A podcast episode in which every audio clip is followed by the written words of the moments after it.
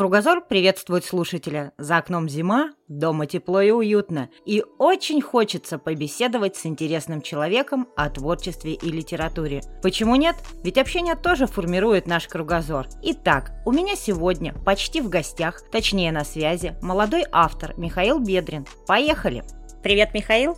Привет! Очень рада тебя слышать. Спасибо большое, что откликнулся на мой зов поучаствовать в подкасте «Кругозор». Я давно наблюдаю за твоим творчеством. Если я не ошибаюсь, то уже, наверное, четвертый год, потому что мы на одном из первых запусков с тобой пересеклись.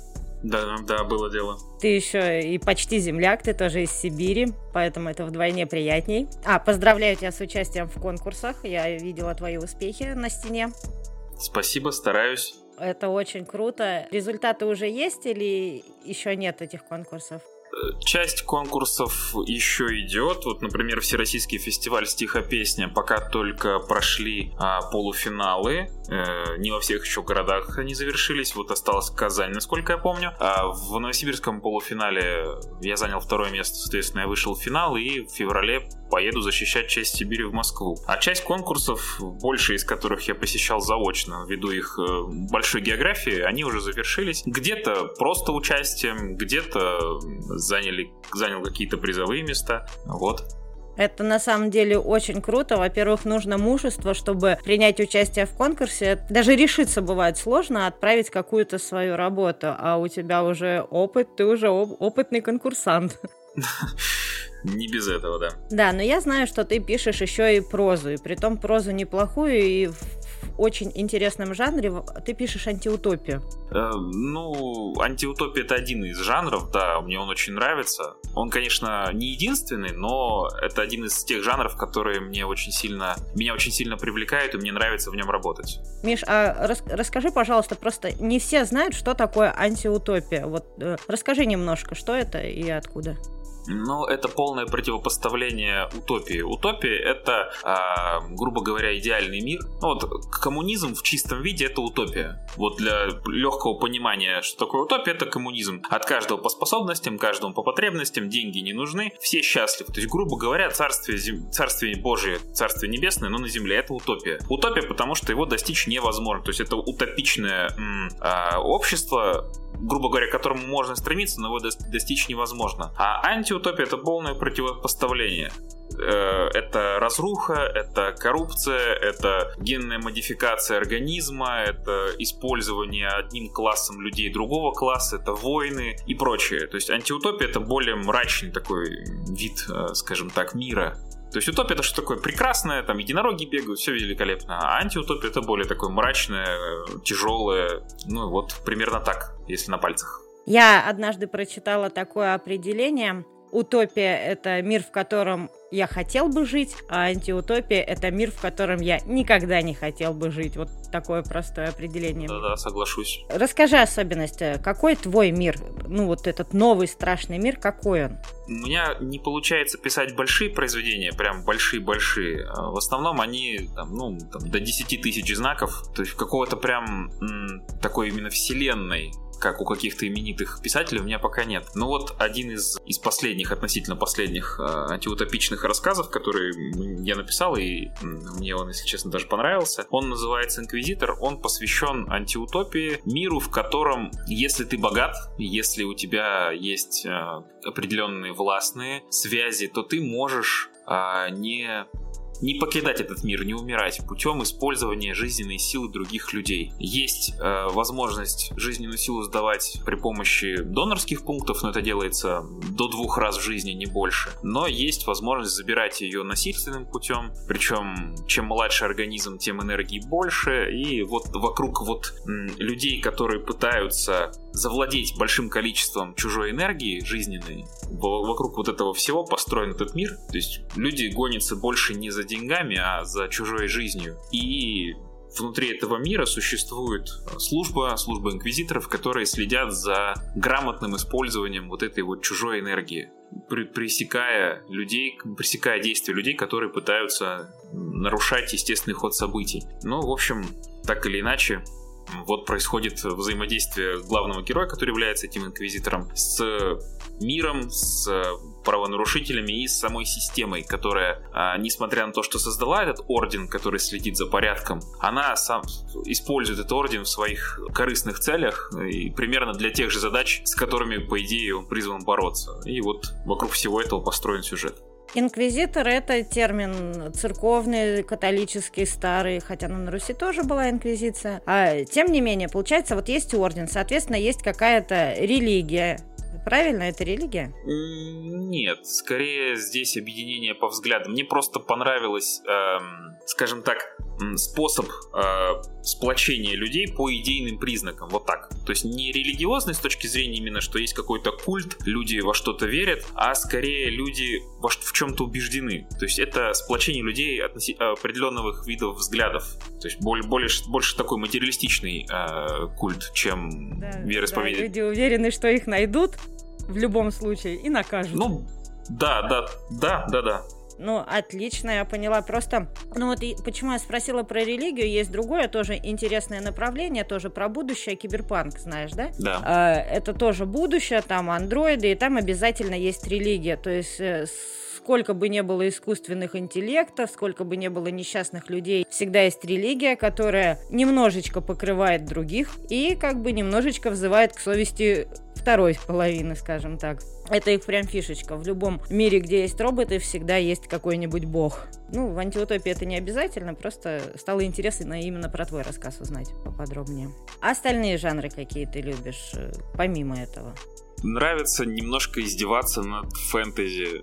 Это, так скажем, не, часто это делаю, но иногда хочется. То есть берешь какой-то готовый кем-то сеттинг, либо выдергиваешь из какого-то сеттинга героев и запихиваешь их в комичную ситуацию. Ну, например, а, есть такой мной очень любимый персонаж, а, Геральт из Ривии, который вышел из-под пера Анджея Сапковского. Вот однажды вот я его запихивал в предновогоднюю суету обычного нашего современного мира. Причем персонаж туда попадал внезапно, он этому удивлялся, и вот все, что с ним происходило. Ну, мне это кажется иногда забавным, смешным. Можно вот так вот поразвлекаться. Нравится мне, в принципе, нравится создавать что-то, если мы берем литературу, пропуская через свой жизненный опыт. Мне, конечно, не так много лет, мне всего лишь с 30 с небольшим, но каждый герой, который сталкивается с той или иной проблемой или выдает э, ту или иную мысль, в основном это либо проблемы, которые пережил я, либо я их обдумывал каким-то образом. Да, они видоизменены, вы никогда, если рядом со мной в этой проблеме не стояли, то вы никогда не поймете, что это точно обо мне. Но есть люди, которые, прочитав этот рассказ и зная, так сказать, что, что когда-то со мной было, они точно скажут, что это написано про меня. То есть такие философские самокопательные вещи. Вот. А, ну и, наверное, я пытался в киберпанк. У меня, правда, не очень получилось, но я честно пытался. Есть небольшой рассказик. Вот такие жанры. Я обязательно как-нибудь его прочту. И вот, кстати, про создание сюжета, про создание миров, да, э, я сама пользуюсь личным опытом и опытом своих знакомых, и опытом своих родителей. Прекрасно все это в какую-то канву укладывается. Но помимо этого я еще э, много ищу информации. Вот э, ты где-то ищешь информацию, берешь, чтобы сделать свои миры, ну, какими-то особенными, подогнать их под свое же желание, там, под запрос. Как говорил один я уже не помню, если честно, помню, это был музыкант, что каждый творческий человек это талантливый вор.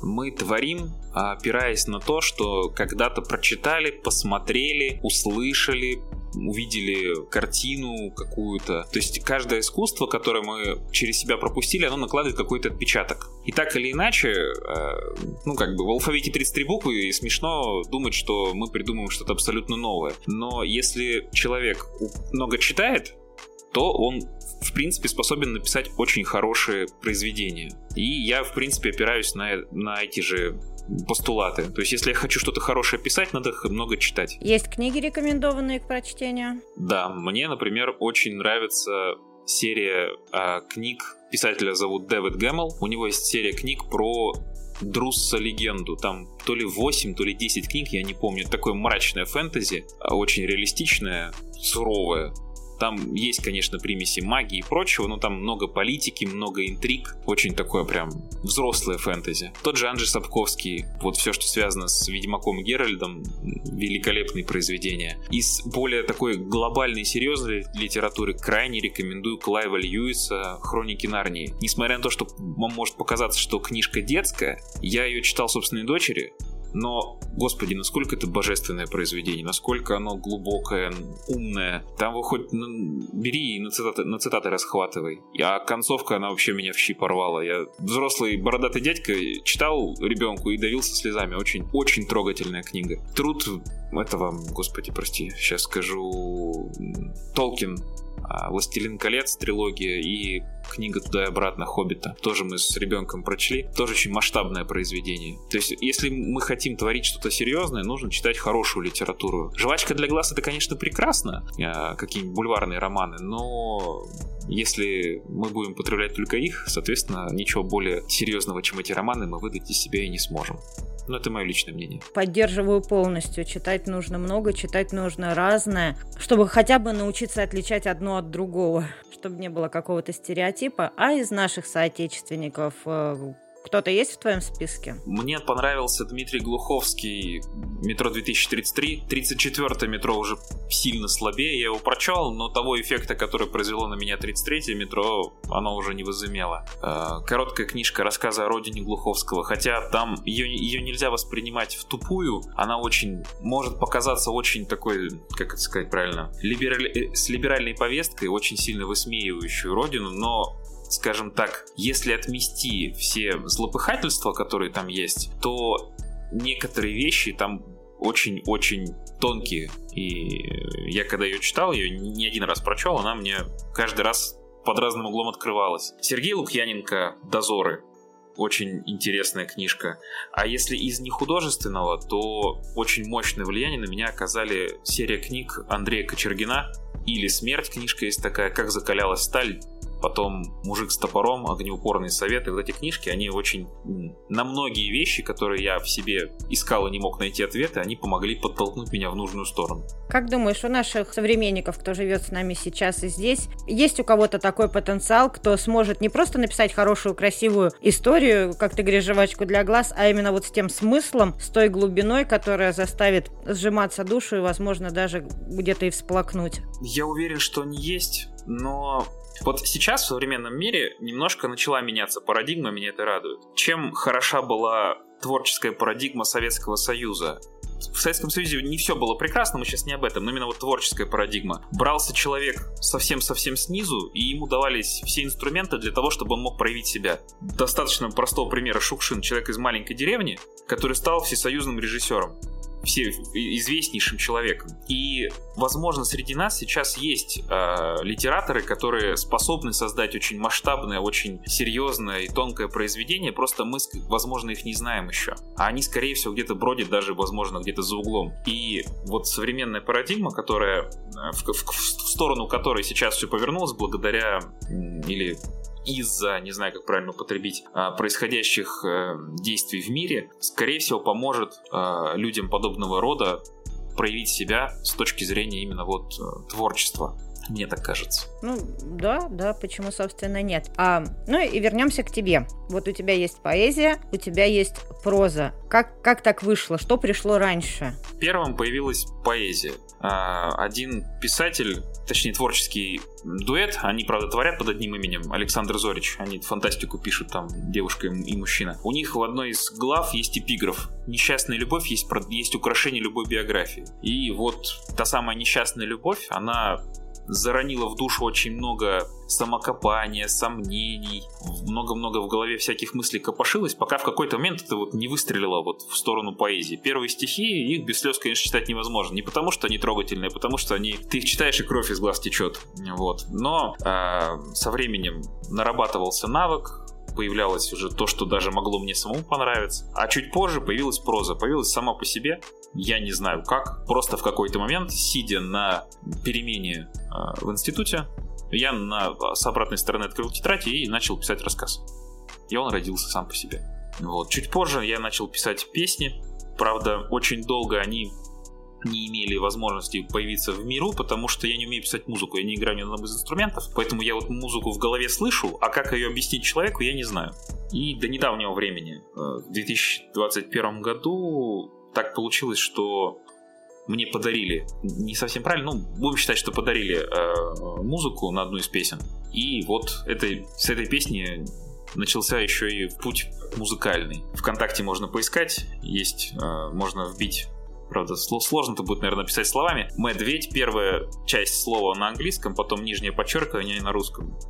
Наверное, как-нибудь потом ссылочкой будет проще сообщением отправить. Миша, я предлагаю прикрепить эту ссылку прямо к подкасту в описании, чтобы люди просто могли ее найти и не мучились. Ну, там можно просто карточку музыканта будет приложить, и все, и там все есть. Да, можно и так сделать.